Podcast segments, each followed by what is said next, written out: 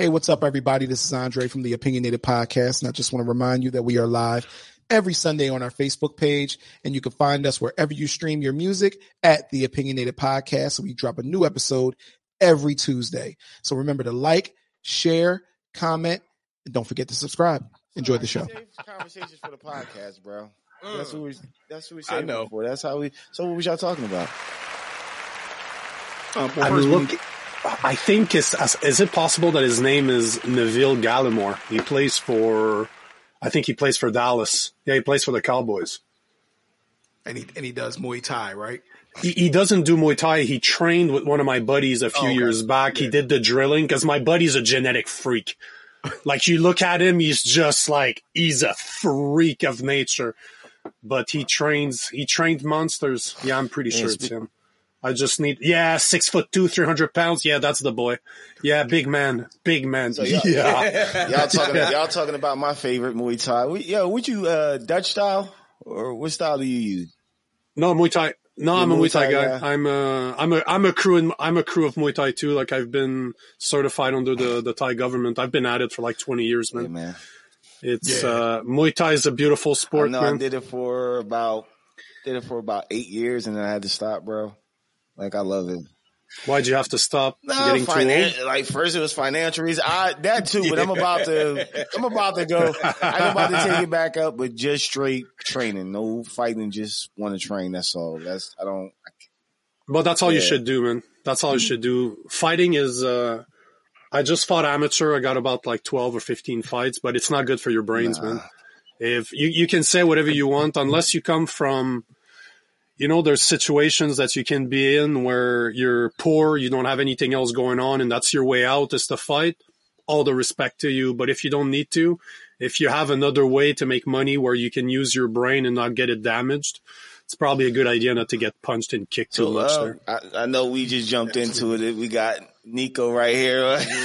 Man, listen, I know we're rude and everything like that, but you was like speaking my language. Y'all talking about Muay Thai. I just, I just love it, man. I think that was one of one of the top fighting styles out there, man. I just love the sport altogether. Yep. Yeah. it, it is the best striking in my opinion especially you know the beauty is elbows and knees because i've broken my hand in people's face outside of a ring before. When you're not padded with nine with nice 16 ounce glove your hands are not that strong right? If you catch somebody in the forehead they're gonna break and it takes a long time to heal. And i was just writing about this this morning how you know, in Canada, there's snow or ice on the ground for six months out of the year. You can't really kick people either. Like in a real fight, it doesn't make sense. But elbows, you won't break your elbows in somebody's face, nor will you break your knees in somebody's face. Espe- either. yeah, It's a yeah, beautiful especially style. when you know guys like to grapple. The first thing they want to do is try to grab you up, and you can just freaking Yep. pull and just come right over top Yep. of that elbow. Oh yes, oh yes, or that nice uppercut right down the middle as they're grabbing, pang pang. Oh yeah, there's, and you have to make the noises Yeah, too. yeah, you know, know. that when you're we, hitting. we've been doing, Oh, we've been doing oh, that for, oh, you have we to. were younger. When uh, when punch, boop, boop, I'm, bop. talking, I'm talking about you guys say, you, Yeah, guys you say, have to. When you hit. That's it. Yeah. Yeah, you have to. If you have no crowd, you do it Exactly. yourself. It's all good. What, so so what got you into like you know like the fighting world? Like, what- you know what I Um, mean? Like martial arts. Is and- is there a language No, barrier no. here? Can I? I'm somebody that's very expressive and I swear a lot. your So no. You Um, say fuck shit Oh, and pussy. please, all you Bren. want. yeah, we go we go hard here. what, what, what, you know, man, when I was, when I was a kid, I got, like, when I was younger, I got bullied. I was a bitch. I was a coward. I didn't know how to deal with it. Like, I had this guy that used to really fuck with me, beat me up. And, you know, it, it kind of stays in your head, right? I grew up without a father. This is mostly, this is mostly what I do, right? I grew up without a father figure. So now I try to help young men kind of develop or find that father figure that they need because let's not lie to each other as boys men we're always looking for mentors. We need strong men to show us what it means to become a man. And i didn't have that growing up and it bothered me. And for years after i got bullied it was still in the back of my head fucking with me. I knew that i was a bitch. Deep down i knew that if somebody would ever to attack me or somebody would ever try to do something i'd be a fucking coward. And one day out of the blue, there's no really specific reason. I just figured that I should uh, stop being a victim and start martial art. So I tried everything from, I had a friend that had a dojo in Taekwondo. So I did Taekwondo, boxing, kickboxing. And then one day I fell into Muay Thai and man, that's almost 20 years ago. And from there, I, you know, I started because I didn't want to be a victim. It evolved to having a crazy fucking coach that used to call me meathead because I, uh, I'm kind of an idiot when I spar, when I fight. I like to go hard. I like to play hard. And next thing I knew, I was in a ring. A couple of years after that, I won a title, a North American title. And then after that, I became a Muay Thai instructor and I've coached, I've coached amateur champions. And that was just, you know, it, it really came from being bullied to knowing how to defend yourself to coaching people to then doing BJJ, then doing wrestling because nowadays I'm 40 years old. I don't fight anymore, but I am, I do understand the value as a man. I need to be a protector. So I evolved my training to Krav Maga to know how to defend against multiple attackers, guns, knives. I took a lot of classes on how to shoot, how to be able to operate, shoot guns, how to deal with knives, how to use knives. So, you know, it's just, it's been a 20 years journey from, 25, probably 26 year journey from being bullied to being a monster today. Yeah, speak, speaking of that, man, like I, my father, I think my father left my mother when he was 10 years old. And I remember my father, and I had to fight like he didn't play. Like I remember one time it was this kid, he, I was like nine years old and this kid was like 13. He was 13 and he had his brother with him. He was 18. And he wound Yep. up tapping me on my shoulders. I turned around, knocked, like knocked me unconscious. The 18 year old grabbed my younger brother Kyle and threw him over the sign. Like that next week, like that next day, like my dad had to put me out there. And I mean, I was fucking petrified to fight this dude. But my father put me out there. Yeah. Like the only way you gonna gain this fucking guy's respect if you go whoop his ass. You're not gonna get it any other way. Win, lose, or draw, go out there and fucking fight. And Mhm. Yep. that's like, you know, I know a lot of not to say anything negative about women, but women sometimes when raising a boy, they, you know, they try to coddle him like, oh, it's okay. He beat you up. Like, let it go. He'll forget about it. Where Yeah. as men, it's like, look, they don't understand that. You really got to stand up to, you know, bullies and show them that you're not afraid because nobody wants to fight. I don't give a fuck what anybody say. Nobody wants to get hit in the face. I don't care how tough and strong you are. You don't want to get hit in the face. So in order to gain that bully's respect, you have to fight fucking back. Like you got to fight fire with fire. And now with this everything, I understand it's 2023. They want to change all that fucking shit. Like, oh, you know, go tell the teacher and everything. That shit doesn't work, man. Like that shit just makes it a lot worse for you in school, bro. I was I was a little different with Yeah. mine because I was like the anomaly in the hood because I was raised by my father and my grandparents. So so There you go. my my mom wasn't she was in the picture, but she wasn't really in the picture. And um Yeah. The one thing that my dad used to always tell me is there's a time and a place for everything. You know what I mean?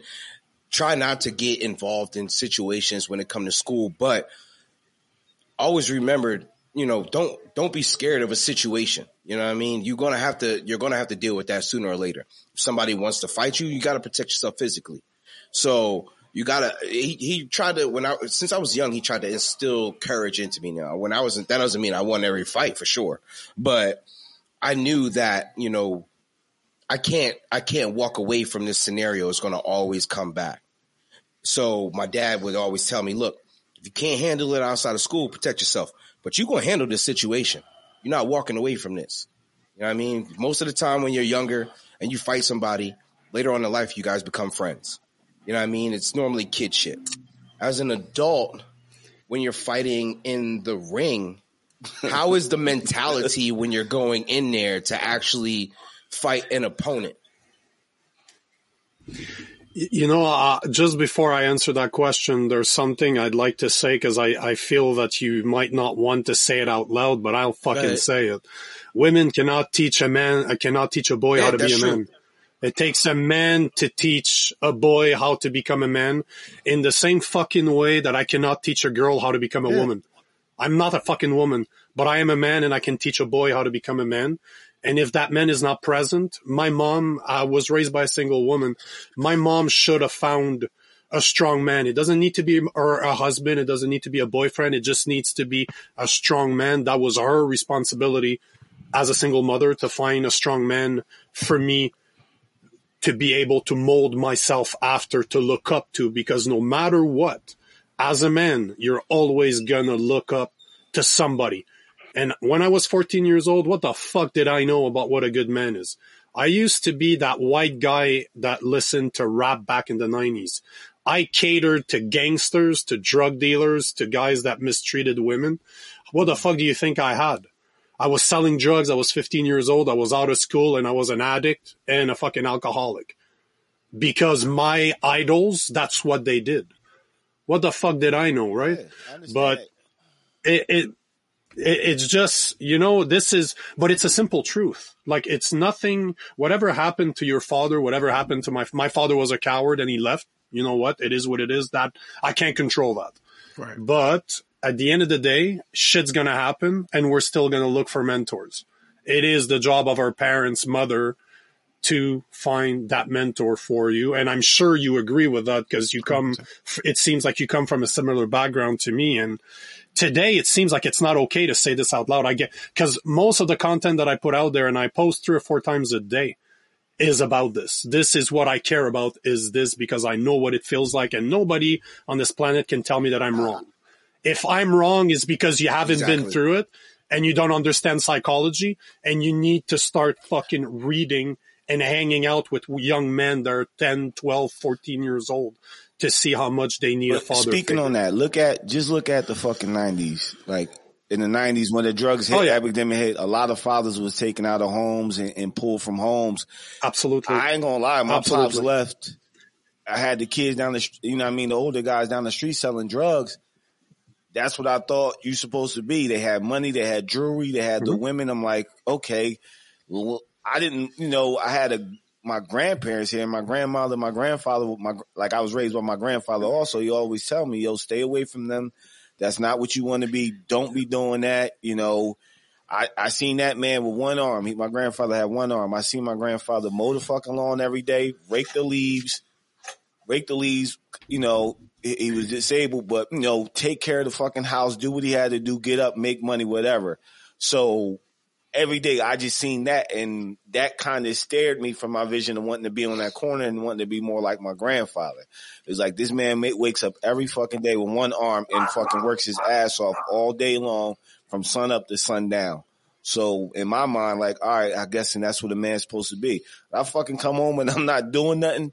I feel like shit. I'm like, it's something around this house I'm supposed to be doing. My wife be like, go sit down, go take a nap. I'm like, but in the back of my mind, I seen my grandfather did. So it was mm-hmm. like, I got to do that exact same fucking thing on the fucking lazy excuse or poor excuse for a man. Like my sons, I tell them straight up, you want fucking money from me? I'm not handing you money.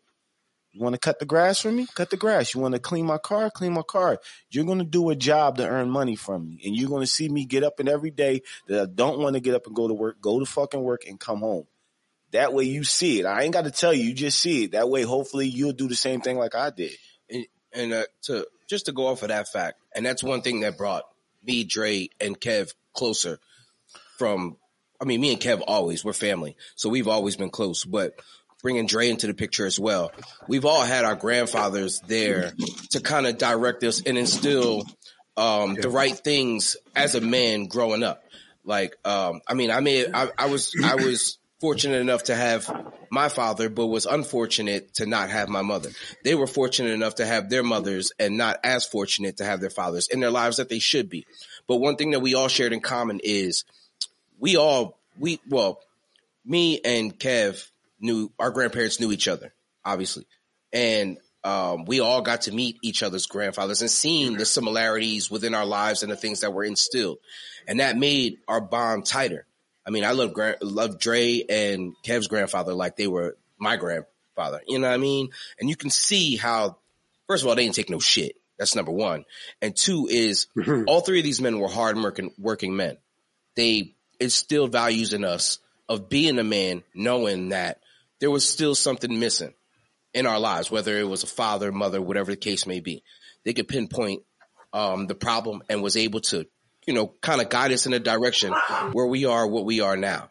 So, I mean, I don't know if I would say I was more fortunate to have my dad, but what I was fortunate was for is to have everybody in one house. Dre, like you haven't said, like you was raised by your mother, and you and Nico, you know, similar si- situations. I remember you telling me a story that you, you know, kind of maybe Got punched. yeah, got and punched in ran the from the yeah. fight. Like, what was like, like Yeah. why? Explain that, man. Just explain.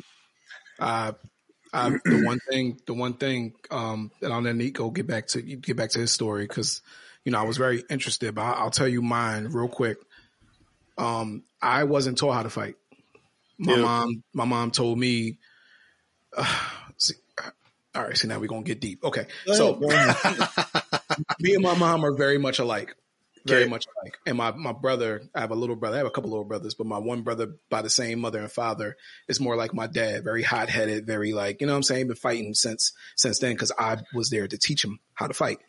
Um, and then he took it and became a whole nother type of person. But my mom has to be fucked with, fucked with, fucked with before she snaps. And then, you know, there's a whole story on the projects about her beating another lady up at one point because the lady kept fucking with her every day. I am very much the same where at the time when I was a kid, people would fuck with me every day. I'm the funny guy. They would fuck with me every day, fuck with me every day. And I kind of wouldn't do nothing until I had to do something. And then usually when I had to do something, I beat somebody's ass. You know what I'm saying? But it took so long of, of me under, of getting picked on for different things for me to understand, you know what? If I just fight, most of the time these people aren't even going to want to fight me. Mm-hmm. You know what I mean? You hit them once and then all of a sudden they turn into a, a bitch. You know what I mean? So that's, that's kind of my story as well. Yeah. But you know, there's a fine line though. This is, you know, I, I, I went from being bullied to to learning how to fight to enjoying fighting to go out, not looking for it, but inviting it. Like I've had an alcohol problem for a very long time. Like until I I picked myself up at the beginning of my twenties, I still had. Uh, I was probably an alcoholic for eight to ten years, right? And I was looking for it. I don't know. Shit. What I? You know, I was inviting it. I wasn't looking for it, but I, I was inviting it.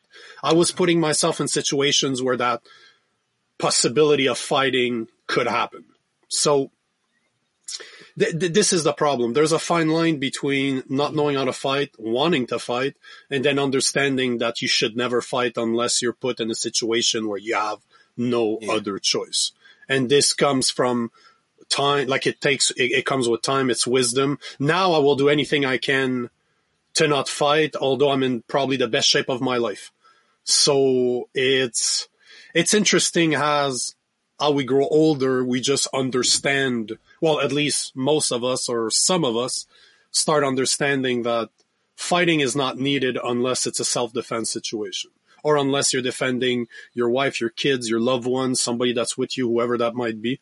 This is the only reason I would ever do something today is if you put your hands on me. That's it. Or on my girlfriend, obviously, but on my, if you put your hands on somebody I love, except for that, I'll call, I'll tell you that you're the best person to live on this planet. You're better than spliced bread, right? There's no ego there. I don't care. Right. At this point, I don't need to hurt somebody in order to prove to them that they're bitches. Does that come from the knowledge of that you could whip their ass at any point in time? I mean, to being honest, yeah. You know what? I don't think so. I think it comes from I I spent you know I was a hothead for a very long time. I've had some anger issues for most of my life too.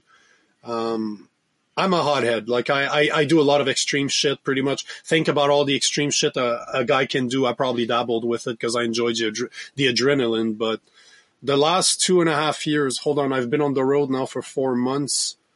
Because I don't think you guys know that, but I'm on the road, right? I'm I'm Canadian. I'm traveling the U.S. in an RV right now with my girlfriend. Yeah, I heard. Yeah, yeah, Oh, wow, yeah. yeah. Um, yeah, uh, I know that. I seen. I read the. I want to hear more about Yeah, that. yeah, yeah, we're gonna get into that. We're gonna put a little, we're gonna put a little But- pin in that. we Yeah. we we're in Austin right now, so I'm happy because it's like 25 degrees or 20 degrees outside. Like, well, Celsius. I'm not talking. You guys are thinking Fahrenheit, but it's like 65, Yeah. 65 ish right now. All right. Um, Only, only dumb but I spent the last two. the last two and a half years I spent in the middle of the woods in a log cabin, and a year and a half of that was by myself. So, I when COVID happened in Canada, we had some massive, like massive, massive um, restrictions on everything. So everything closed. I got to work from home for a very long time, and you know, I decided I would work on that aspect of myself that I needed to spend time alone in order to reflect on all those problems that I have. Like that anger issue, for example, was a big problem that I've had to deal with for most of my life. But I would say that I, I don't want to say I cured it because it's still there. It's just I control it, but it's through meditation. I think meditation and mix meditation mixed with martial arts have given me the tool in order to deal with it mm. on top of the introspection. Cause I think in the Western world, we lost something in martial art. Like if you go to Thailand, for example, the, the the Thais are very integrated with Buddhism in their culture. So to them, Buddhism is just normal. So it's not necessarily part of Muay Thai, but it is so normal to them because it's just part of their nature. It's just part of their culture. Same thing as you go for Kung Fu guys that live in the middle of nowhere, monks. They're extremely religious, but they're fucking killers.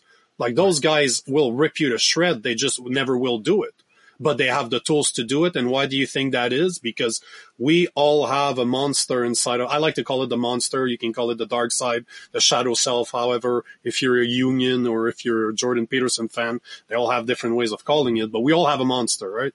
As a man, you have a monster. You're capable to be the most vicious thing on this planet. You can cause a high amount of damage to somebody you don't like, but it is up to you to learn to control it. Not only should you be a very dangerous person, but you should be a very calm person. You should have that under control because what's the use of denying our dark side? We all have it. Mm. Right. And if you don't control it, it will control you like it has controlled me for a big portion of my life. Speaking that, yeah, speaking so, of that, let's go back yeah. then to you saying, cause you said you was 15, you were selling drugs and all that. I'm guessing that's more your darkest side. Like, why, looking back on it, why you think you why do you think you were so rebellious and you had so much, you know, anger? I know you said your father. Was it anything else, you know, at that point in time that was also pushing that monster inside of you? I don't even know that back then. It, it, you know what? That's a good question what you're asking, but I think that it was more to do with a dream that I have. Like you can laugh all you want at what I'm going to say, but I used, I started writing rap song when I was 14 years old. That's like five years. I think it's four years prior to Eminem's first album. I wanted to be the first white known rapper. As, as funny as this mm. sounds, right? And this just went with the culture. Like to me, it was totally normal. Like I, I, I was a big fan of Wu Tang Clan. I was a big fan of Nas it was written album. I'm not talking about the stuff that came out after. I'm talking about the the the first albums. I'm I, am i am talking about OutKast, their first album. I'm talking about all the groups like a Mobb Deep when they first came out. Those guys were gangsters, and I don't think it had anything to do with a monster. I was just a boy that looked for a strong man figure because that is what we do. That's in that's ingrained in us. That's part of our DNA. And to me, I saw gangsters that weren't scared of shit, that made a shit ton of money, and they came from nothing. I don't come from money either. I come, I come from a very, like when my mother took us, we were poor. We lived in a shitty place for a long time. And you know what? This to me spoke to me because if those guys could do it, that means I could do it too. They, they, they had no tools that I did not possess except balls and a dream. That's all those guys had. And that spoke to me. I I don't think I was conscious in a way that I was trying to feed a monster, but gaining through that life because I did sell the drugs, I did hang out with the type of guys that could have put me into jail, and thank fucking God I, I was lucky on that side. But at the end of the day, I just wanted a strong man in my life, and I didn't know where to look. Mm. It, I think it's as simple as I don't think that it's more complicated than that. It's just with time that demon got fed, that monster got fed. Because when you're surrounded by all the negative energy that comes with being in that world day in, day out, if you're drinking every day, you're smoking every day, you're selling drugs every day, and that is all you're consuming on a daily basis, I, what positivity did I have in my life back then? Not, I mean, it's, it's facts because living that type of lifestyle – just being like adjacent that like it was always fucking dangerous. It was always like I tell people, Yeah. when drugs first hit back here, I remember I was, I tell the story all the time. I hate telling it, but I, I knew what death was. I was fucking seven years old. My mom best friend got stabbed to death over a crack rock. I knew what that was. I seen people, I seen cousins get beat down, washed in blood by the dope boys on the corner. I, I seen all that. I seen I had gun I had a gunshot at me playing at the park because the drug boys got a new gun. You know what I'm saying? It's just a very and it does make you like it's like God damn I can't be a fucking kid. I got to be something else or I'm not going to be able to survive or come out my house. And it's a fucked up way of being. Like I want to go outside, but I got to be, you know, I got to have a little bit in me to go the fuck outside or I won't be able to survive out there. You had to become your version of a man Yeah. at that Yeah. point because if if there's there's no if there's no father in the house, you still gotta you know do things at the crib for your mom. You still gotta, but you gotta go outside knowing that can't nobody can't nobody hurt what we got going on, and I gotta protect that because we don't have anybody else. You have to become your version of a man. What you looked up to at that time, you had to become that version. And for a lot of us, it was the drug dealers, it was the rappers, it was all that because that's what we thought success was. We were wrong. you know, I, you, we were wrong in the people we idolized, but they mm-hmm. still had success. You look at a guy like Nas that comes from a very fucked up background. He's awesome. Like as a human being, oh, this guy to this day, he's one of the top five lyricists. That guy's not a rapper. He's a fucking lyricist. You listen to his rhymes. That dude is a genius. He is a very, he is not an educated man by today's standards, as in he didn't go to university. But I, I guarantee you this, he can hold this conversation with anybody on this planet and sound very intelligent. But you see, I did not idolize him for that. I idolize those guys for the bad reason. But look at a drug dealer. What is he? He's a business guy. Yeah. Mm-hmm. He's in a very dangerous business, but I, to this day, I- I'm an entrepreneur. I have four different businesses. And where the fuck do you think that comes from? That mindset started when I was a kid and I sell drugs. I had the wrong means, but the idea at the end of the day is still the, the product is wrong, but the idea is okay. I, it's funny. I just was talking to my cousin yesterday about this. My cousin did 15 years in prison. Um, he came home like three years ago, talking to him about the same exact thing about how selling drugs and all that. You're really a businessman, and he's he's struggling right now. He's not struggling, but his thought changing his thought process. He says he's never Yeah. going back to jail, no matter what. Yeah. And I want to take what I was doing in the street and turn it into legitimate business and then help the his his focus now is helping kids the same way you talking about keeping them off the street and trying to get them in the and I admire that because I feel like it's sad to say but without that 15 years in prison that was his way of learning without that 15 years in prison he wouldn't be like that now he might be dead you know what I mean And you know what? Th- this is again, this is one of the problems that I see today in society is that we're shielding our children so badly to not experience pain, to not experience bad, bad things to happen to them because we want to shelter them. We want them to not be hurt. But if mm-hmm. it wasn't for the fact that I didn't have a father, if it wasn't for the fact that I stopped going to school when I was 15 years old, that I did all the stupid shit that I do, I would not be on a mission to help young men and men become good men. This is my life. This is my fucking life mission now. And it only comes because I did not have it. And I know how important it is for a man to have it. And I've worked for the past 20 years to acquire the skills to be able to teach that to people in a way that makes sense while having a background that they can identify with. Because if you had somebody that's talking about this, but that's not necessarily been gone, been through it, would you listen? Would you listen to somebody that doesn't have the experience? no especially kids won't no So what do you what do you think is like your biggest like you say releasing your content like who who what people fuck with you or give you the most pushback all the time that you see because I, I can Feminists. I can answer that question easily. No, but feminists and weak men. So about 50, I would say about 50 to 60% of men out there are fucking bitches and they're weak men. They're weak mm. ass men. They, feminists give me a lot of shit until they admit, they will never admit that to in person. They will never admit that in front of a camera, but as much as feminists, and I'm not talking you. I know. Let me bring it back there. There's three waves of there's three waves of feminism, right? There's the first wave that wanted to be able to vote, to have equal rights, and the second was so the first wave wanted to vote, the second wave wanted to have equal rights in the front in the face of the law, which that any human being, whatever your sex, your color, you could be green and purple, you need to have we, we're all the same when it comes to that. But the third wave of feminism that we see today, they want to replace the world that they believe is a patriarchy by a matriarchy. That's what they want to do. Mm. But you, you know the people that don't the women that don't like my message is the the women that I say that if you're fat and ugly and you don't understand sexual value, you don't understand that you can control any man on this planet by embracing your feminine energy and being just being beautiful and desirable, you can control the most powerful men on this planet.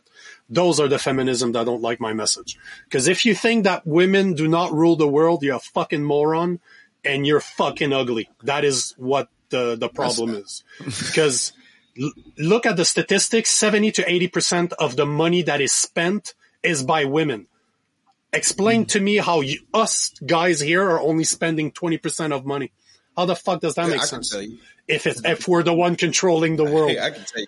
we might be controlling the companies, but the person controlling our wallet is a woman. exactly what I said. They spending our I money. said, I said that. I said, yo, I said, that, I said that on, I said that on this fucking podcast. I said, I like, yo, the most fucking powerful Yeah, man. men in the world are controlled by women. They can fucking, they can make dictators there- invade fucking countries just for them.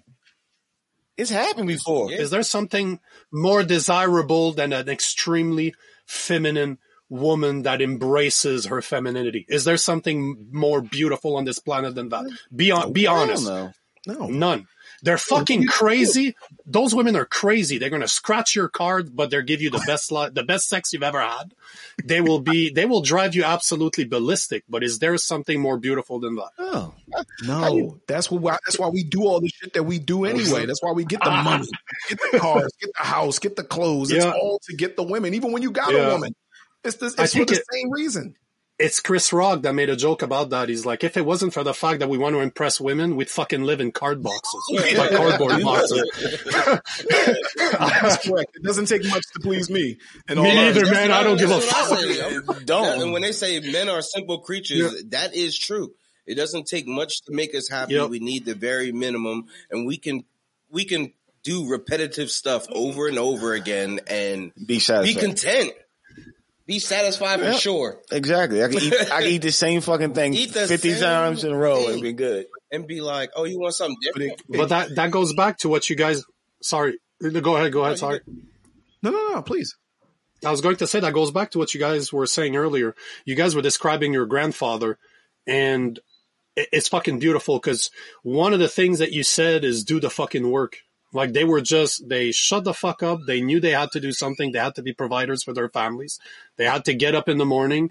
No matter how they felt about the work, they just did the fucking work. And that's what men do. That's what a good man is supposed to do. You're supposed to protect your family. You're supposed to be a provider. You're supposed to have the balls to go after what you want. You're supposed to have self control and you're supposed to have faith. Faith in yourself, faith in others, and in something bigger than yourself. That's something in, you know, you have to believe that you're here for a reason or else what the fuck is the point? Um, that's that's fucking facts, man. Listen, like I don't, I understand how these feminist feminist women feel, but it's like, yo, at the end of the fucking day, if somebody, I always tell a feminist this: if you, if somebody breaks in the fucking house and you got a man here, who's gonna be the first at the door? If you such a Yep. strong and powerful woman, Yep. go ahead. I'll wait till you. I'll protect the kids. You Yep. go to hit the threat head on. It's Yep. not like that. It's you'll, like, you'll, you'll Yep. be a feminist till you Never. actually need a man to do something for you, and then it's Yep. like, yeah, what happened to the feminism at that point? yeah. You know what I mean? Then you kind of actually, And, and you know the most amazing, but this is the most amazing thing. Exactly what you're saying. If you need men, if you need somebody to do man shit, you need a man. Everybody's a feminist until shit hits the fan and you need somebody to put themselves between you and whatever the aggressor is. Every single time it's like that. Yeah. I, I call them feminists though. Yeah, yeah, yeah, it's, yeah. It's, because a lot of this stuff is for social media. Like let's just say the right what we think is the right thing so other people can applaud us and give us likes. They Yeah. don't really think that because like li- listen, we've all been laying in bed and hear a noise at night and who gets the tap? go see who that go see what that is. You understand? We all get the tap. So it's like the same people who say that, including men, because there's a bunch of men on there acting like men on social media acting like oh my bitches gosh, too. this kind of motherfucker. Yep. They give the tap. But you get the tap. You get, yeah, you get the tap. But you get that tap and you got to go see. It's like, but guess what? That goes down to th- what you were saying earlier too. I feel like that goes down to our basic structure, like what we were made to do. Yeah. Made to do. I'm made to protect. You're bigger, you're stronger, you, you hold Yeah. more muscle mass, your bone density is bigger. Yeah. You're meant to be hunting, to be protecting. Those are your two main things that you're supposed to do. And all the feminists out there that say that they don't want a strong man, I guarantee you that the guy fucking them are fucking strong men. They don't fucking date beta males. They say that that's what they want, but none of them wants to be fucked by a beta male. I guarantee you. Hell no. Look, look at it. Like I always break it back to the animal kingdom. Look at a fucking lion. They say the women lion do Oh, all the yeah. fuck. The women lion do all the hunting, and the men sit around. But when a fucking another male lion comes to invade that pride, that male lion will fucking fight to the death, whether it's one or two of them, to protect the kids and his fucking pride. He'll go to fucking. He's going out there Mhm. knowing that he's about to probably die, and either he'll win or he fucking Yep. lose his life, pretty much. You know, and uh, and if he fucking loses a fight and he survives somehow, he can't fucking mate again. The women won't want him. They'll take Nope. the stronger new male that's Nope. fucking strong that can protect them, and he's in charge of the pride now. Do you see? Do you see? It's funny how that works, huh? Yeah. Do you see female lions circle leading life. the pride? You never see because Have you ever? Do you ever see a female lion leading a pride? no, they do No. all the important. I'm not going to lie, they do most of the important work. They do all the hunting. They take care of the. Yeah, they take care of the cubs. But when shit gets, when shit, like you said, when shit hits the fan, it's usually the man out there ready to fucking fight to the death. And in the back of that line mind, he knows I'm about to probably go die facing these males because Yeah. I can't let them kill because he can't let them kill our cubs. That's my next generation. I got to protect them cubs, and them women and them female lions love their cubs. So that man will fucking go out there and risk risk everything, knowing that his family's okay. Do you think we are losing touch with that part of us though? Like when I say us, I'm not really talking about us, but the new, even the newer generation or like they're losing touch with their basic God given instincts. Like, you know what I mean? Like letting the, the new feminism kind of take them over. Like, oh no, I'm not, I don't, I don't identify as a male or whatever. You know what I mean? Like go, going into that type of stuff. Do you think we're losing touch as a people with that way of thinking? Um, to a certain, yes, I think we are, and it might not be. I don't know how old you guys are, but you seem like you're between thirty and 40 If I, if I can take a shot in the guess, Closer to forty. Close with that. yeah, but I'm sorry, but you know the expression "black don't crack," so you guys can all fuck off. This, you guys never look your age. It's fucking bullshit. It's bullshit, but it, but it is what it is, right? Um, it's, you know, to yes, but especially the younger generation, especially the the the the. the I, I'm worried for the boys that are getting raised right now that they're being taught in school because in the school system, it's 86% from memory are teacher are women. So our boys are being taught by women. They're being treated. If you look at the education system about the psychology behind the education system, it is meant for women. It is, it was, it is designed for girls. How can you expect a boy, if you would have put me in school when I was a kid today, I would have been filled with drugs because I was always moving. I've been competing in sports since I can remember, since I'm probably 10 years old, because my mom figured out that I needed an outlet to burn that energy. And to this day, I still work, I still hit the gym six times a week and normally an hour and a half, two hours a week. I'm 40 years old. But yeah, and I'm in better shape than most 20 year old, as in 99% of 20 year olds. But this is the way I am. I've always been that way.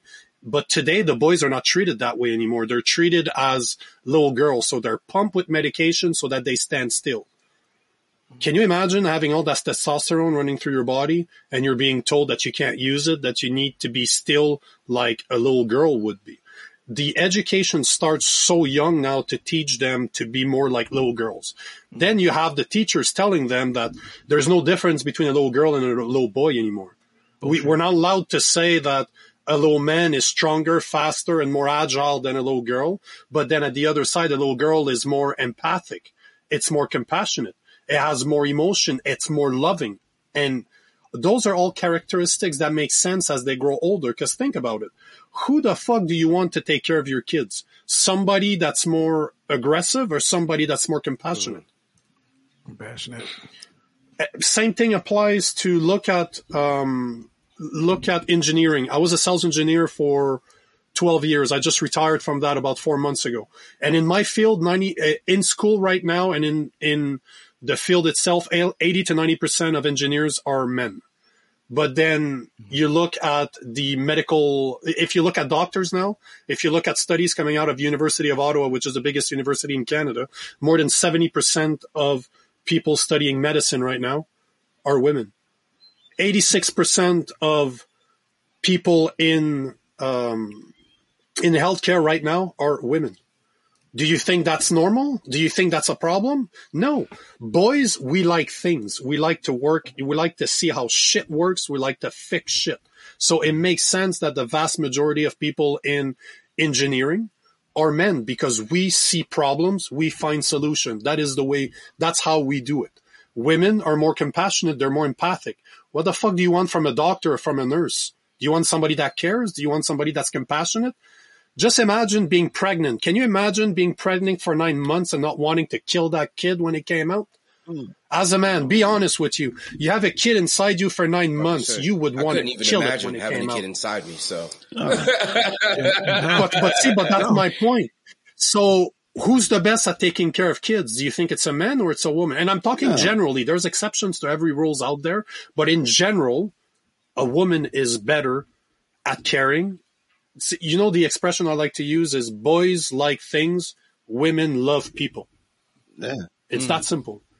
And I don't know why we deny it. I don't know why it's such a shame to say that there are gender roles. If you look between my my girlfriend does not have to work. I make enough money to make sure she does not have to work she helps me out on the business aspect of things. Like there's a lot of things that she does in the back end because I need her help and I can't necessarily afford to have somebody dedicated to what she does. But she does not have to hold a job. And that is my, that is my job as a man is to be the provider that she needs me to be, that my family needs me to be. So wh- why is that a shame to say that, you know, I, I like to fuck with her and tell her I have a magic floor because whatever dirty clothes I throw on the ground, it always disappears and it's folded back in my drawers. like I have a fucking magic floor, right? I'll take that floor. but but you, but my girlfriend takes cares of me. Right. She cooks for me. She cleans because she knows I work 12 to 14 hours a day. Weekends does not matter because I make money and I want her. I want our future kids. I want the future grandkids to be taken to to not have to struggle the way I did when I was younger. But that's my job as a whole, as a man, and we agreed that that's my job, and she'll take care of the rest. Why is that bad? It's been like that for thousands and thousands of years, but 20 years ago, a fucking feminist convinced us that women are genetically not engineered to take care of people. I'm not just saying I'm not just saying kids, but look at your families. Tell me that it's not women that hold family yeah. together. Your grandmother, grandmother, aunts, they're always the glue. They're yeah. always the glue. You have two men, two brothers that are arguing about something, and there's a woman somewhere that's going to bring them back together and say, "You guys are assholes. Hmm. You guys are brother. Fucking deal with your bullshit." But at the end of the day, it's always a woman that brings it down. Why is it a problem to say that women are better at things and we're better at others. What the fuck's the problem with saying that? I don't get it. I don't see. I don't see it. I don't get it either. I don't. I really don't. Like in all honesty, like my mother. Like like I said, I was raised by my mother at a certain point, and my mother took care of us. It's four. It's four boys. Like I, but my mother right now doesn't have anything to worry about. My mother can say, "Hey, I, my grass needs to be cut, or I need my fence put up. Hey, this is broke. That's broke." Me and my brothers without fucking hesitation, we're on the move. And don't let you think you're going to do anything, anything harmful to her because it's not, it's, it's not the question. We're going to give our life for that woman. That woman nurtured us, took care of us. and, and helped raise us. She gave us all the love, you know, did the best job she can do with us. So at the end of the day, I'm I'm here to protect that. I'm here to protect that love that she gave to me. And and we don't know how as men how to express that that caring side, but we know how to put that that protection on and all. we do. Our we give our mothers hugs and kisses, but it's that protection, that man side that we we reflect to them. Go ahead, Dre. I've been told I'm too aggressive. I've been told I'm too aggressive. Oh, you're you're you're toxic, bro. Stop yeah. being so toxic. Fucking well, Christ. It, the thing is, like with my wife, we had our we had our nieces staying with us for a while. We you know we took care of them. They're little, they're two little girls. Yeah, and her discipline and my discipline is different. Even though she would do certain things that I wouldn't do because I'm like, nah, I'm a man. I can't do that. I don't want, yeah. I don't want to do that. But the way I deal with them is more like it was more aggressive, not because I want to scare them, but just because, listen, you're going to listen to what I say, and this is mm-hmm. how I'm gonna lay it out. I don't really give you the option to talk back or none of that stuff. It's just it's one, two, three, or it's you know, or we can't do it at all. You know what I mean? And I think that w- with that, women, man, listen, I ain't gonna bash women or nothing like that. But I think that when they haven't had men in their life, because that's a big problem as well, they don't understand how a man needs to be in order to keep things in line in their house. They don't understand that. So they they get things um they get things switched up too. I just think it's lack of fathers. Lack of good fathers being in people's lives that are really throwing people for a loop and getting them talking this nonsense that they're talking right now. But we're castrated. But we're castrated. Men in today's society, strong men are castrated. Look at the family, look at how family law works. Automatically, mm. if you, you, you and your wife have kids and you get divorced, which by the way, 80% of divorces are started by women. Mm. So in most of those cases, if not 90 to 100% of those cases, women get by default, we presume that women are the best of the two parents and they should have those right. kids. If your wife, if your ex does not want you to see your kids, you're gonna fucking fight to see mm-hmm. them. If she's a good woman and she knows the value, cause I'm not saying that there's no good woman. Again, that's not what I'm saying at all but there's a lot of injustice when it comes to the way men are treated in today's society when it comes to children. And that's why I don't have kids to this day. Not because I've been having fun since I'm 14 years old. It's real. I've never found a woman until now that I knew that would not fuck me. Yes. That if something were to, my, my girlfriend does not believe in divorce, right? She knows that I'm stuck with her for the rest of my life and there's nothing I can do about it from now on. It's not necessarily my, eh, there's nothing I can do about it. She believes in family first. So, okay. but she understands that a man needs to be there. I understand that a good woman needs to be there and a kid is not a negotiation tactic. You don't use your fucking kids to get at somebody else because you're vindictive. Mm-hmm. There's just, and, and you know what? We went, the women went from not having as many rights as men to having more right than men when it comes to family, when it comes to just the justice system in in in a whole. I don't know in the states that you guys are, but you know that where I'm from, where I'm from, if my girlfriend calls the police on me and she's the one that started it, let's say my girlfriend is a crazy is a crazy bitch, she hits me. I could call the cops on her to say, "Hey, come get that woman before I fucking smack her."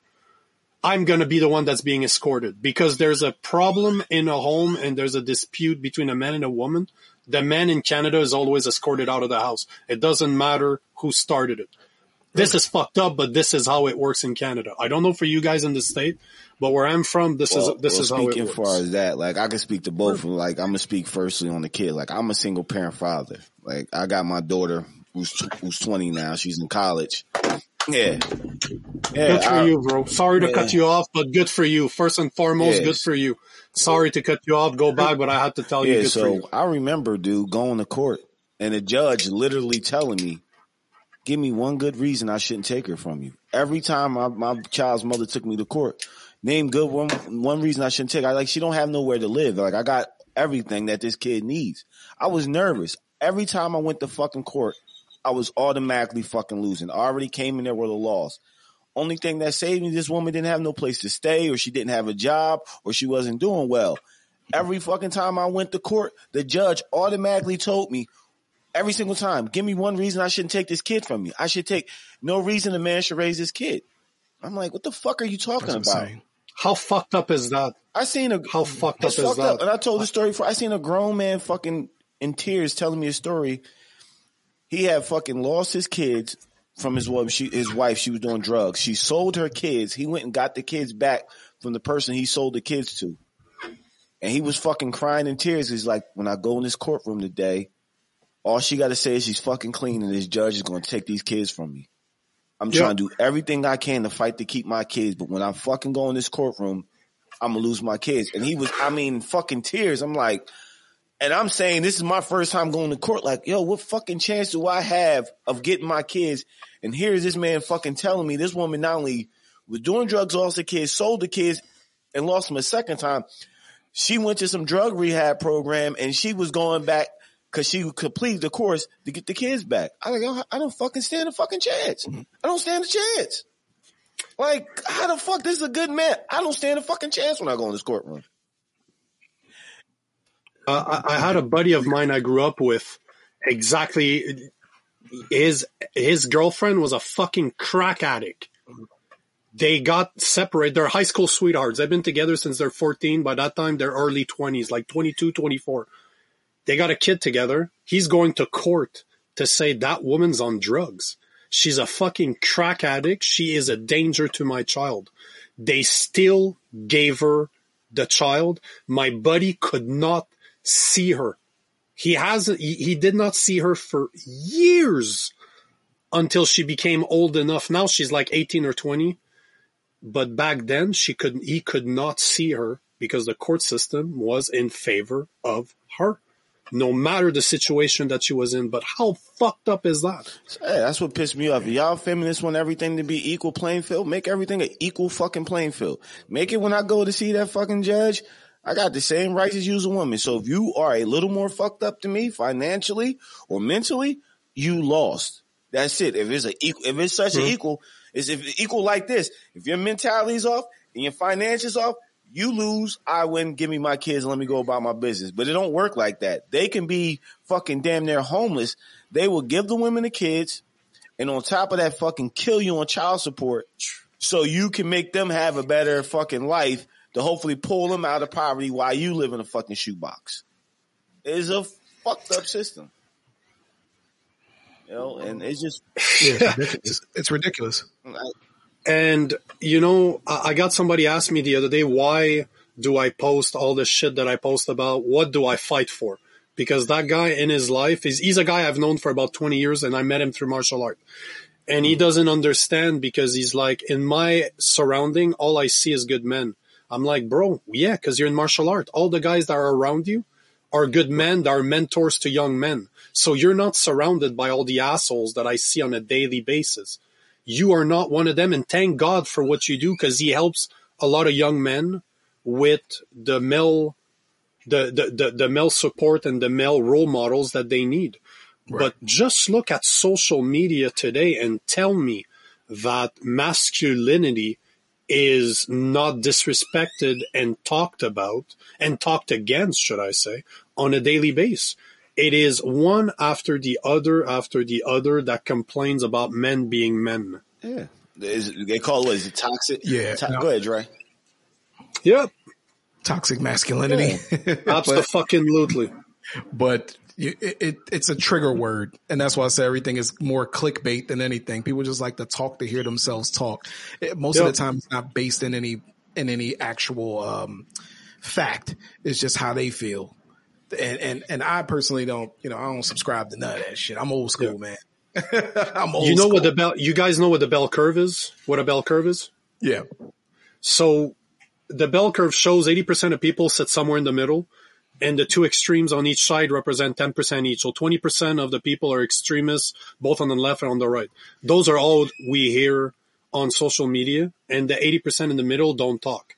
They just look at what people are talking about. And unfortunately, a lot of us sitting in the middle don't have the balls to say what we want to say because we don't want to lose our jobs the long, I was in sales and I was representing my company and customers and we're talking high end sales. I wasn't selling fucking shoes here, but I could not talk for the longest time. Now I'm not employable anymore because of the past four months. I retired from my work and I've been putting the real stuff I've been wanting to put out for years now.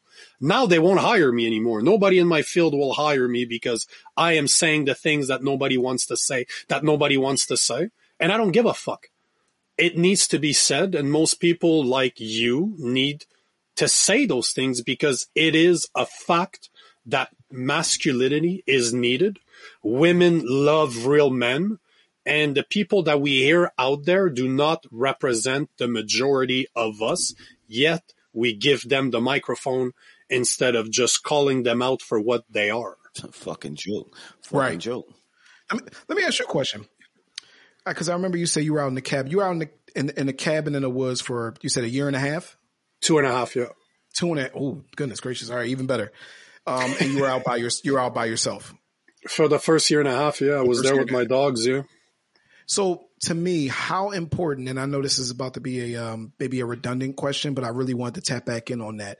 How important was self reflection? Because I feel like there's a lot of things that I figured out later in life. Um, I'm 38 now, so once I got to you know maybe about 36, I started getting really into self reflection, and Yep. it kind of it taught me a lot. Like, wait a minute, maybe I need to change these things.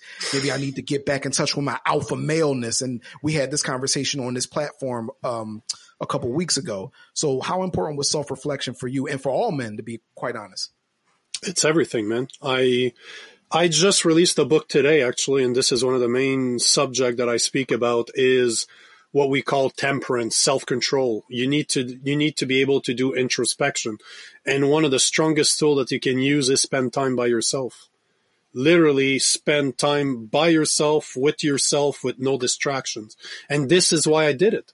I used to live in Montreal, which is the third biggest city in Canada. I lived right on the island. And I decided, you know what? I had an investment property in the middle of nowhere, literally a log cabin. Like what you imagine that a Canadian lives in, this is what I lived in for two and a half years. I was on the top of a mountain in a very remote place, 25 minutes from the closest grocery store to give you uh, an example. And I could walk my dog for an hour and not meet anybody. And we're on the, the, the main streets down there. So you are in a very remote area. But if I wanted to, if it wasn't for the fact of interaction like we're doing right now, I could not see people for weeks at a time. If I didn't go to the grocery store or I didn't see my neighbor and just said hi to him, I wasn't interacting with people because I wanted to be left alone. I wanted to meet that demon that's inside of me, that monster. I wanted to get to know what I am, who I am, and face that fact and face all the stuff that I've avoided my whole life because we are not taught anymore to self-reflect. We are not taught to meditate. We're not taught how powerful our minds are. We're not, you know, your mind is the strongest tool you'll ever possess. There is nothing stronger than what you can convince yourself that you're capable of doing. There's nothing stronger than that. But you need to get to know who you are first. You need to know who are you right now as we speak, not 15 years ago, not 20 years ago, but who you are right now. And how are you supposed to learn that? Rent a cabin somewhere for a couple of weeks, leave your phone at home and go. Jeez. There's nothing more there. I I would go even further. I don't know how open you guys are to uh, to weird conversations, but I say the weirdest shit on here all one the of the things I'm a big fervent on, and I don't get to talk. I don't talk about Finger this very retention. often, but uh, you guys know what psychedelics are, right? Yes. Yes. Yes, I do. So, so I'm a big fan of magic mushroom psilocybin. I'm a big fan of ayahuasca. I'm a big fan of combining this with meditation practice in order to access different portion of your being or outside your being, however you want to, you want to call it. But there is, there are tools like spending time alone and psy- psychedelics that will help you tap into what you are. And it is a need. Every man out there, if I don't know if you guys are religious, but I've read the Bible. I've re- I'm a big fan of Buddhist texts, and when I think it's when um shit who's the person that wrote the Ten Commandments? Um it wasn't it wasn't Moses. Moses. It is Moses, right? You you know he was talking he was talking to a burning Yeah, I heard bush. the bush was supposed to contain. It was a psychedelic. It's Yeah.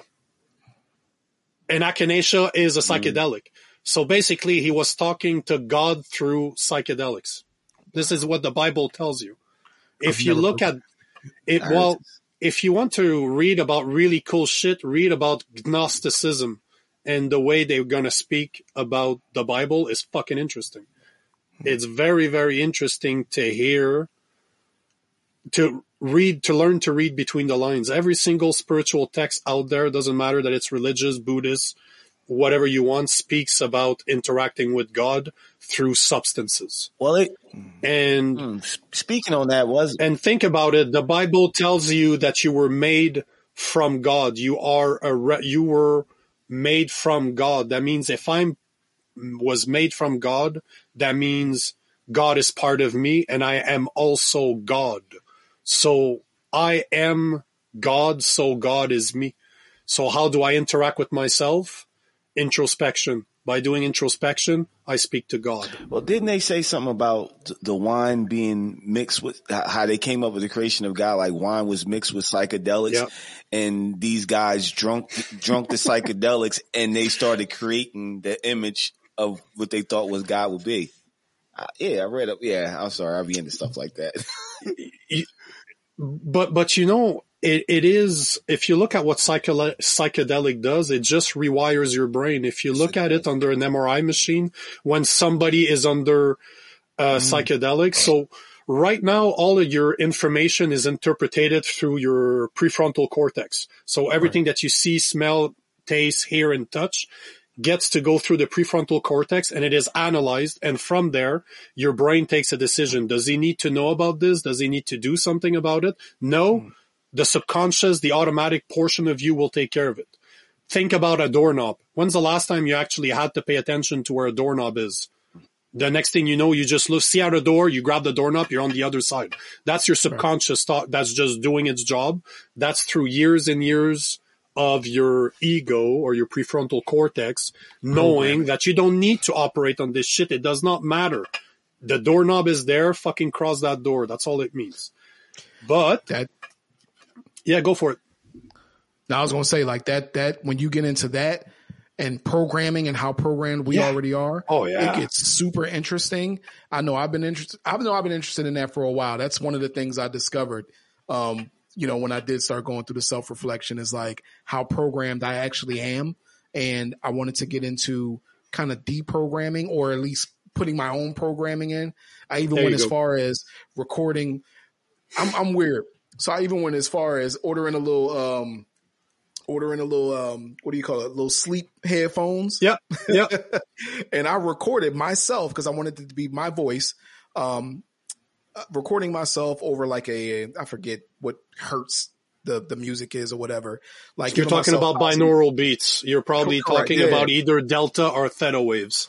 right giving myself positive affirmations for like two Yeah. hours and Absolutely. I, I've, I've actually used that and just trying to reprogram and you know I mean get in there when when i'm on autopilot you know what i mean weird stuff i don't know No, but this is what psychedelics give you. So what you're talking about, let's touch about this because this is one of my favorite subjects. But psychedelics under an MRI machine, if you look at the way the brain interprets information, it no longer goes through the prefrontal cortex. You have, this is why you can see smell, you can taste visions, like it's fucked up. Yeah. When you're on psychedelics, a lot of shit does not make sense Nope. because your brain does not operate the way it does. It's it's really your brain has a massive filter, and on psychedelics, pop, it pops the filter, so you get to see things the way they're meant to be seen. In the same, it th- that filter starts building when you're about five years old. Yeah, there's a I cannot remember his name, but there's a psychi- there's a psychologist that explained it this way. If you look at you guys have kids, you've been around kids. Have you ever noticed when they're very young that they tend to act like there's shit around them that are that you and I don't see? It's like they're speaking to things. They're just acting in a way where there's things around them that we're not perceiving. So that psychologist, the way he explains it is until the year of five, uh, until five years old, that filter, that prefrontal cortex filter does not exist. So though he, he, he explains them, he sees them as a candle. So a candle is not very powerful, but it will create light all around you. We as adult, because of the way the filter works, we're hyper focused. We're more like a flashlight. So we're looking right there and whatever comes around, our, um, our subconscious mind takes cares of it because it doesn't matter to us. But psychedelics makes you more like a child.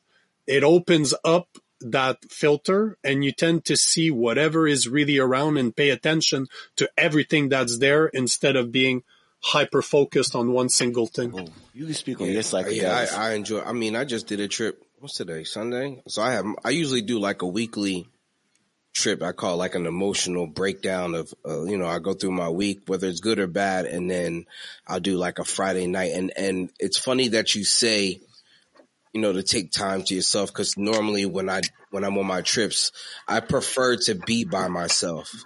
I don't want to be bothered. You know, I mean, I put my phone on silent. I make sure my wife is asleep or going to sleep or I put her to sleep or whatever I got to do. And then I just, I put her to sleep. Then, yeah, we, or that way, or that way. But, um, but yeah, I like, I like to, to, a lot of times I'll dive into like, I'll watch movies or something to kind of get my adrenaline rushing. But there's points like, it's like you can feel or or like when we go to when we have parties, I'm Yeah, always yeah. on shrooms when Yeah. we're having parties. So I tell Kev I can see stuff happening before it kind of happens. Like, yo, I be see- I notice things and I pay attention to stuff that I would never normally see because if when I'm not on shrooms, I'm paying attention to exactly what's going on. But when I'm on shrooms, I can like feel it's like an essence or another another. It feels like a it's like an eighth sense. You know what I mean? I'm past the six and seven cents already. It's like an eighth sense. And I'll see stuff that people are doing over there while I'm seeing stuff that people are doing over there. Or if I'm home by myself, I can feel like presence around me. You know what I mean? Like there's, it just feels like there's something else that's here. So I like to keep my brain focused. I'll watch a movie or something and then, but when you get to that point where you're just, when I'm coming down and I'm just like laying down and I'm in, I'm just in relaxed mode, super relaxed mode. I probably got maybe like an hour or two left before these shrooms start dissolving in my mind. It's a reflection point of all the things that you want to attain and, and you can figure out a way right then and there to attain them.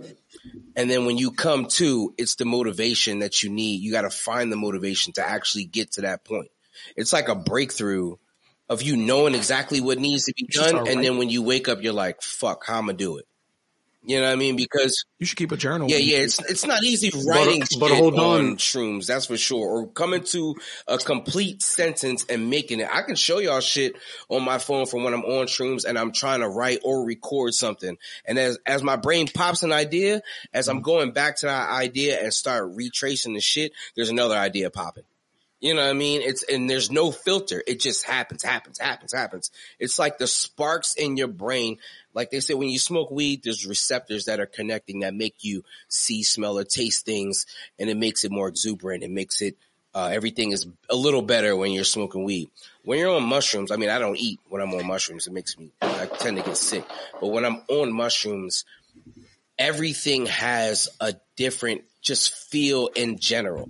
The conversations that I have with people are just different. The aspects of my views of what someone tells me compared to what I may think is going on. It's just different and they pop nonstop. So my receptors are just boop, boop, boop, boop, boop, and I, and I know once I come down, I've gone through so much of my brain moving and working that that next day I'm sluggish. I'm broken down. I'm tired. I I mean, shit, I went to bed last night. I took shrooms on Friday. I had a full day Saturday. I went to bed last night at like 11 o'clock after eating dinner. And then I woke up today for my daughter. She talked to me for like 30 minutes. We both fell asleep. I woke up in time to rush to get to the podcast today. So I pretty much gotten, I have to say a good 14 hours of sleep. Just, and I know it's because I'm my body is trying to recoup. My brain is trying to come back from the nonstop repetitiveness of all the things that's firing off and there's no filter. You know what I mean? Like, especially when I'm watching movies, I be in awe. I just watched 47 Ronin for the first time on Friday. And high off a string. Bro, it is like my favorite movie ever. But, right. Uh, but- but- but- Can I do a suggestion? aspects from the movie. Can I make a was going on. It's suggestion though? crazy. I, I- I'm gonna because I, I'll be really honest with you, and I don't want to be an ass by what I was I was going to say, but Mm. you're doing it wrong. This is not meant to be used that way. What? How much? How much? How many grams do you do when you normally do mushrooms? An eighth. You're talking an eighth of a gram or an eighth of An an, eighth of ounce? an ounce. Jesus. I go in. Eighth of an ounce, so that's twenty. So that's twenty-eight. So you're doing okay. So you're about Three three, and a half grams, grams, three and a half grams. Okay, so next time you do some, take eye shades, take headphones, put tribal music on, like really African music, something that has either uh, African music or South American music, something that has rhythm to it, but no distraction. Just put headphones on, shades, cover yourself with a blanket, close your eyes, and don't move for four hours. I wanted to do a. This is uh, what you- I you're wanted supposed to. to. I actually have plans on doing uh, mushrooms and going to a self deprivation tank. So that's that's my next step at this Uh, point. It's I, before you, you're, you're not ready for that, you're gonna flip out, bro. I don't know. I've You been need, doing- you need do to what do he- the, the Won't you try that? Listen for to me? what he's saying. I don't know. I'm tell- I, I used to do I used to do mushrooms the way you're describing, and then I stopped for a very long time because I had a really bad trip on LSD. Like I ended up in my basement shaking like this for about six hours. So you need to learn how to use those things, but do them in a way where it's ceremonial. Those things are not meant to be drugs used in a party. They're meant to illuminate your mind mm. they're meant to, like treat that with respect. This is not a party drug. It is meant for you to be alone in a way where you can introspect, just go deep. If you think it's something watching a movie on mushrooms, imagine being left to yourself, exploring all your demons and having that voice inside of you that's always talking, be, talking so loudly that you can't do anything else but listen. There's mm. nothing else that you can do than to give a hundred percent of yourself. It's supposed to scare you. I've been doing this shit for years and to this day, I am scared shitless before every time I makes, I do some. Every ayahuasca ceremony I go to, I am scared shitless because I never fucking know what's got, what I'm going to experience. But experience it in a way that you're alone with yourself to do introspections with no distraction except the voice in your See, mind. see, I want to try ayahuasca. I keep hearing it, and I hear that it breaks, it like it breaks your fucking ego down. Like I had something tra- traumatic break my ego, but I wanted to do something not so much traumatic break my ego and break me down. Like I've really humbled myself in it took us ten years to get you to try edibles. You ready to jump into ayahuasca? Hey, bro, I took listen. the first time I did an edible, I, I It's not- guided though. It's different. It's guided. it's guided because when I did the edible, I was in such a low space space when I did it. I never everything got brighter. Some happiness had been fucking I don't know how long it's been locked the fuck away. But somehow I was able to escape the fucking closet and come to light. Like, where the fuck? I never had this feeling. Like I, I, it used, it's days, man. I used to look in the mirror and like, who the fuck is this person I'm looking at? Like, this ain't Mhm. me. Like, even though I'm looking at this fucking mirror, this is not me. Like, where the fuck did I go? I understand that. So when I did the, when I did the edible for the first time, I'm like, oh shit, that's, that's that fucking part of me that was fucking lost. Uh, So maybe I got to try ayahuasca because I hate, like, I'm at that point right now that I'm always looking in that mirror, like, who the fuck is that guy? Yeah. it's the beauty about ayahuasca is that you normally go there at least the sessions that i the the ceremonies that i've attended and i've done probably four of them in the past two years i tend to want to do it once a, when i feel the calling like sometimes i get the calling i always have very big doses of magic mushroom with me in case i have the calling but i haven't done any in like two years now but I do microdose. Like I, I, I do, I make my own pills. I do it four days a week. But ayahuasca is a beautiful thing because you have a guy that's in charge of the ceremony that's there to give you the medicine. The environment is perfect for this type of self exploration. It is meant the music is going to be on point. The lighting is on point. There's people helping around in case you don't feel well. Cause a lot of people in ayahuasca will purge. They will throw up. Like there's a, there's a birth bucket next to you with Kleenexes because you might shit your pants. You might have to run to the bathroom. Like there, there's your body rejects. Like there's a lot of bad in your body, right? And mm-hmm. I've never experienced those things, but I've been doing this shit for a long time. But I've seen it live. I've seen a lot of people run to the bathroom or throw up, and it's not a am done. It's ah. It sounds like it fucking hurts.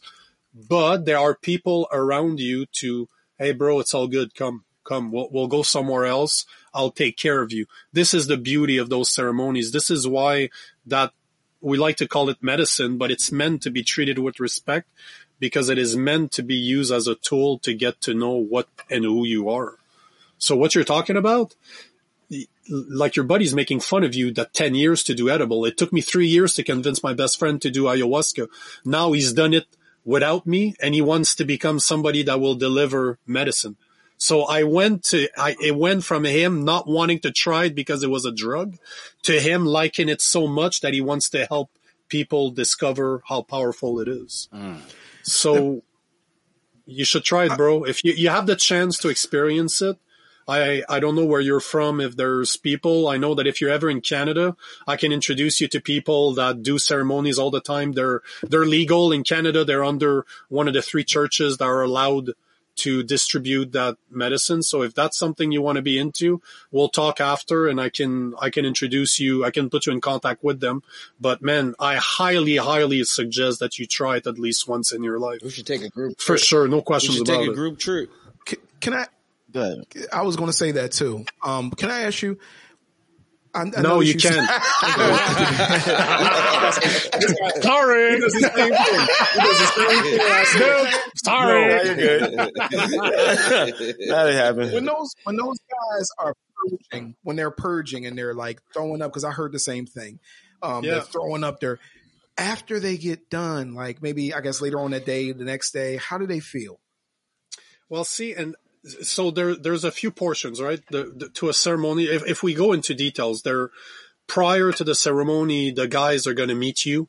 They're going to see what type of person that you are. How what are you trying to get out of this whole experience, right? Mm.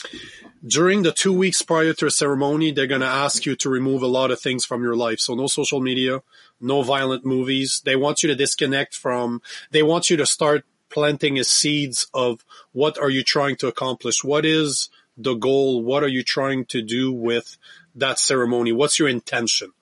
Then they're going to ask you to go on a special diet. It's basically a vegan diet. So you remove everything that's animal based, no coffee, nothing that will change, that will alter your mind.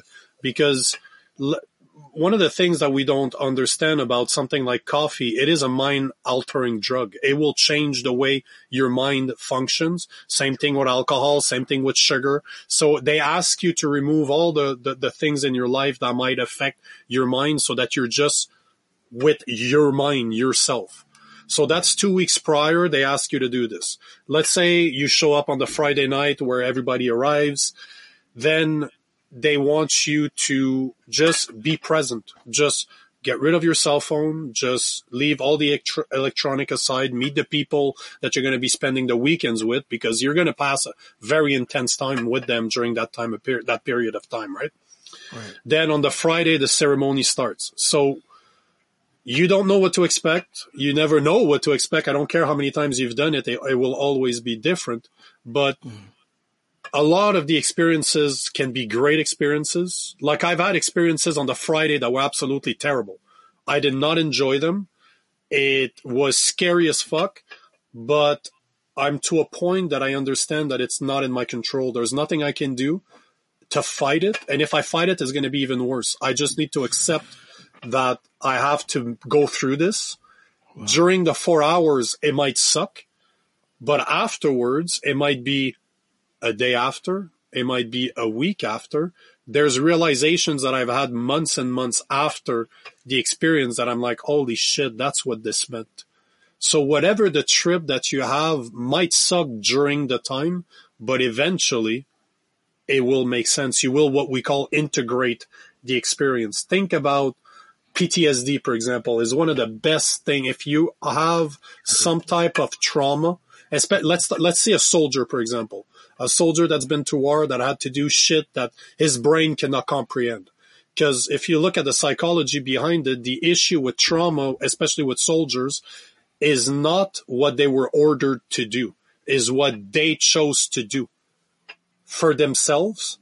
And they know that they have nobody else to blame them themselves for what they did because they weren't ordered necessarily to do it. They just did it because it needed to be done. This triggers what you call your fight or flight responses. So your brain, when you think about it, when your brain starts thinking or there's something that triggers your PTSD, your brain basically shuts down. So anything that is logical about you is not there anymore. So you will never be able to face that trauma, which is why those guys never really cure themselves unless they do psychedelics. Psychedelics is becoming one of the best techniques in order to treat PTSD because as we were saying, it removes that filter. It just pops what triggers your fight or flight response and allows you to see what you've been wanting to face all those years, but that your brain would not allow you to. So whatever the experiences in your life will come in those in those situations. So let's say that you have a big trauma in your life, you don't even remember it. It mm-hmm. will it will show up. Your first trips will not be pleasant ones. You will experience some really fucked up shit. You you might throw up physically, you might throw up and have diarrhea, but mentally you will relive all of the traumatic shit that you've never had the chance to deal with.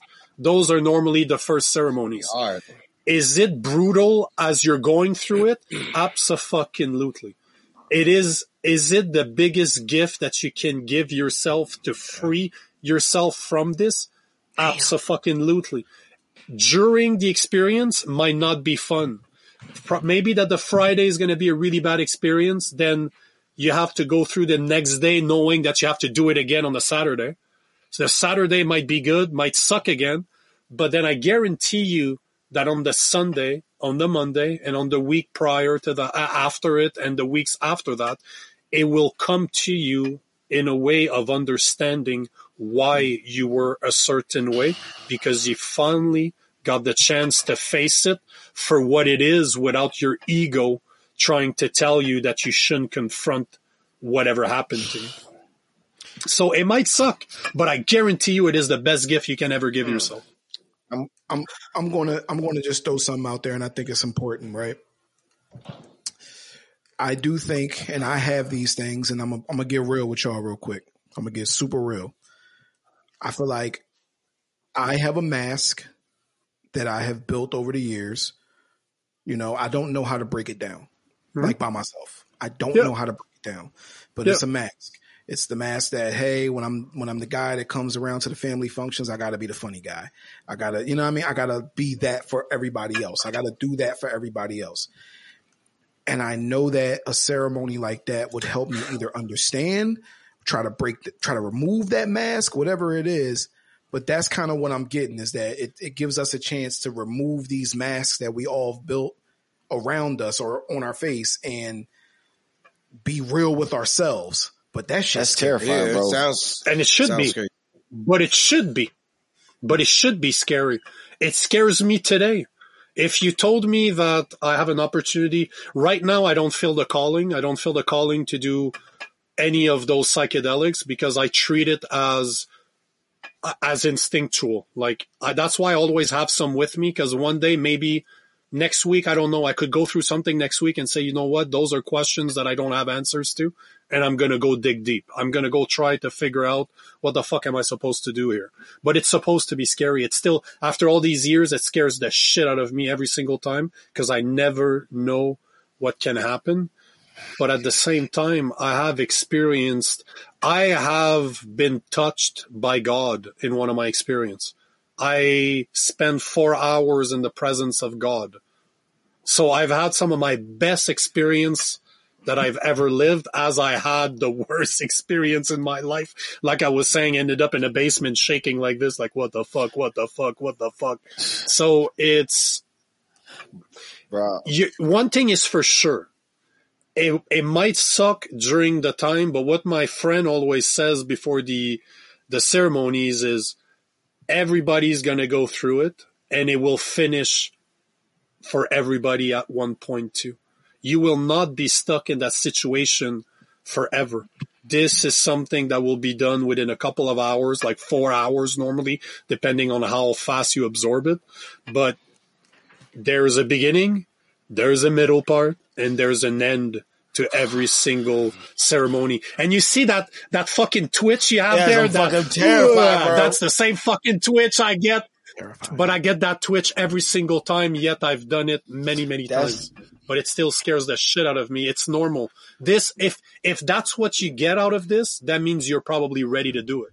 Cause you oh, understand what it imply, what, what the implications are. Yeah, bro. I'm just like he said, the mask. Yeah, I am petrified to fucking pull that mask off because I am going to be fucking hard. Why? It's going to be hard. Like I know Why? how much, yo, tr- they know, but as much fucking trauma as I, because I know I went through so much and seen so fucking much that I just fucking packed it in Yeah. a fucking bag.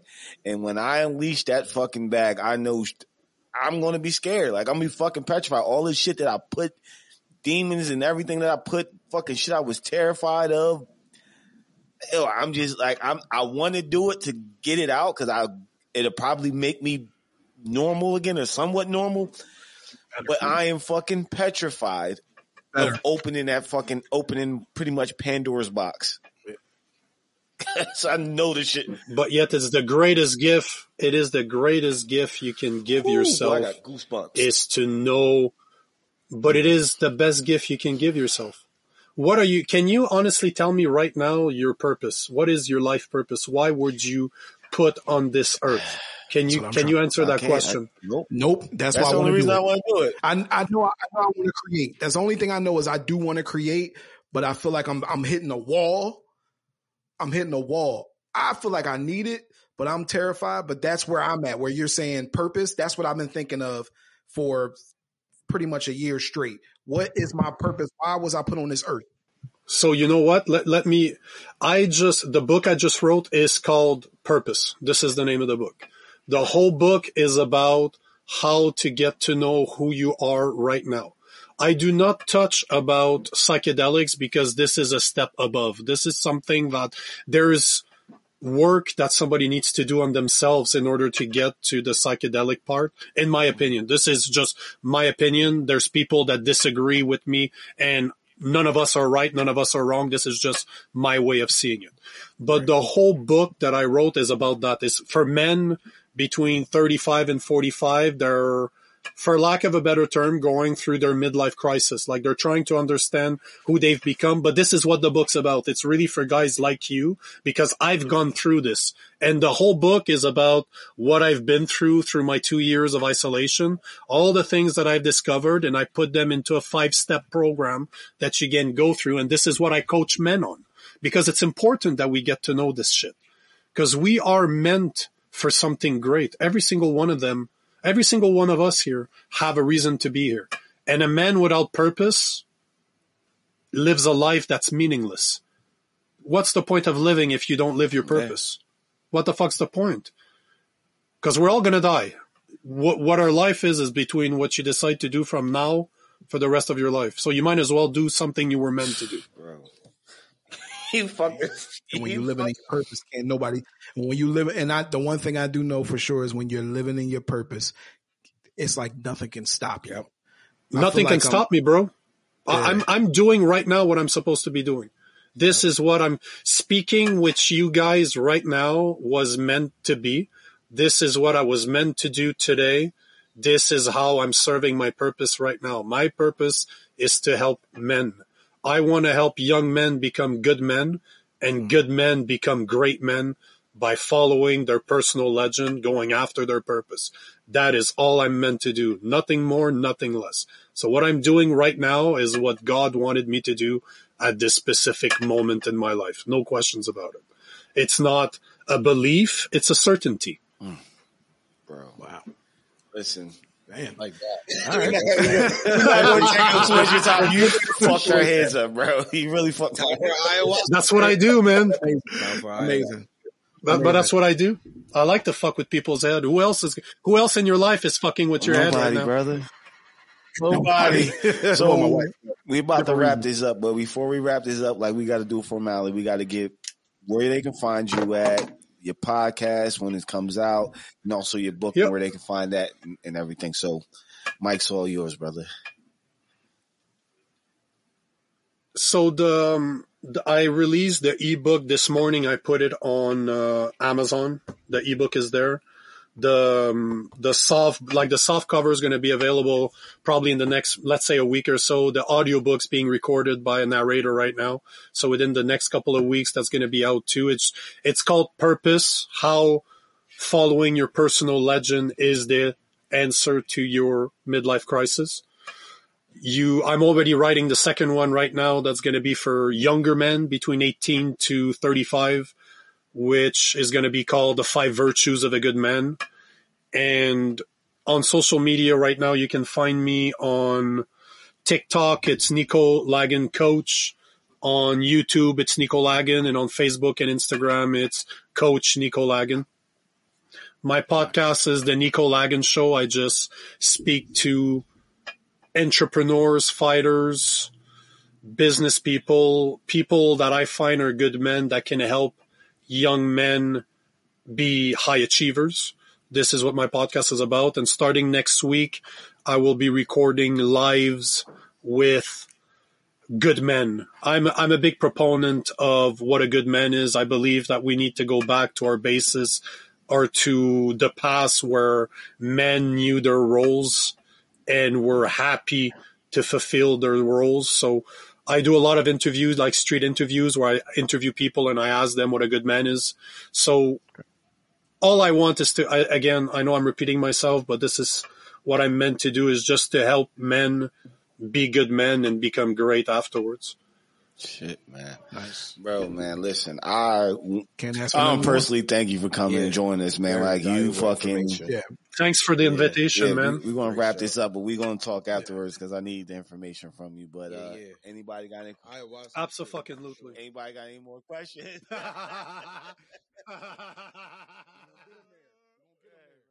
Thank you for listening to today's episode of the Opinionated Podcast. If you love today's episode, make sure to subscribe, leave a review, five stars. We don't want nothing less.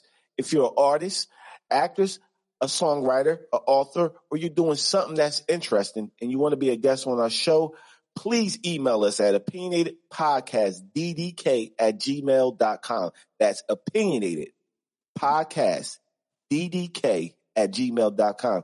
Thank you. Have a blessed day.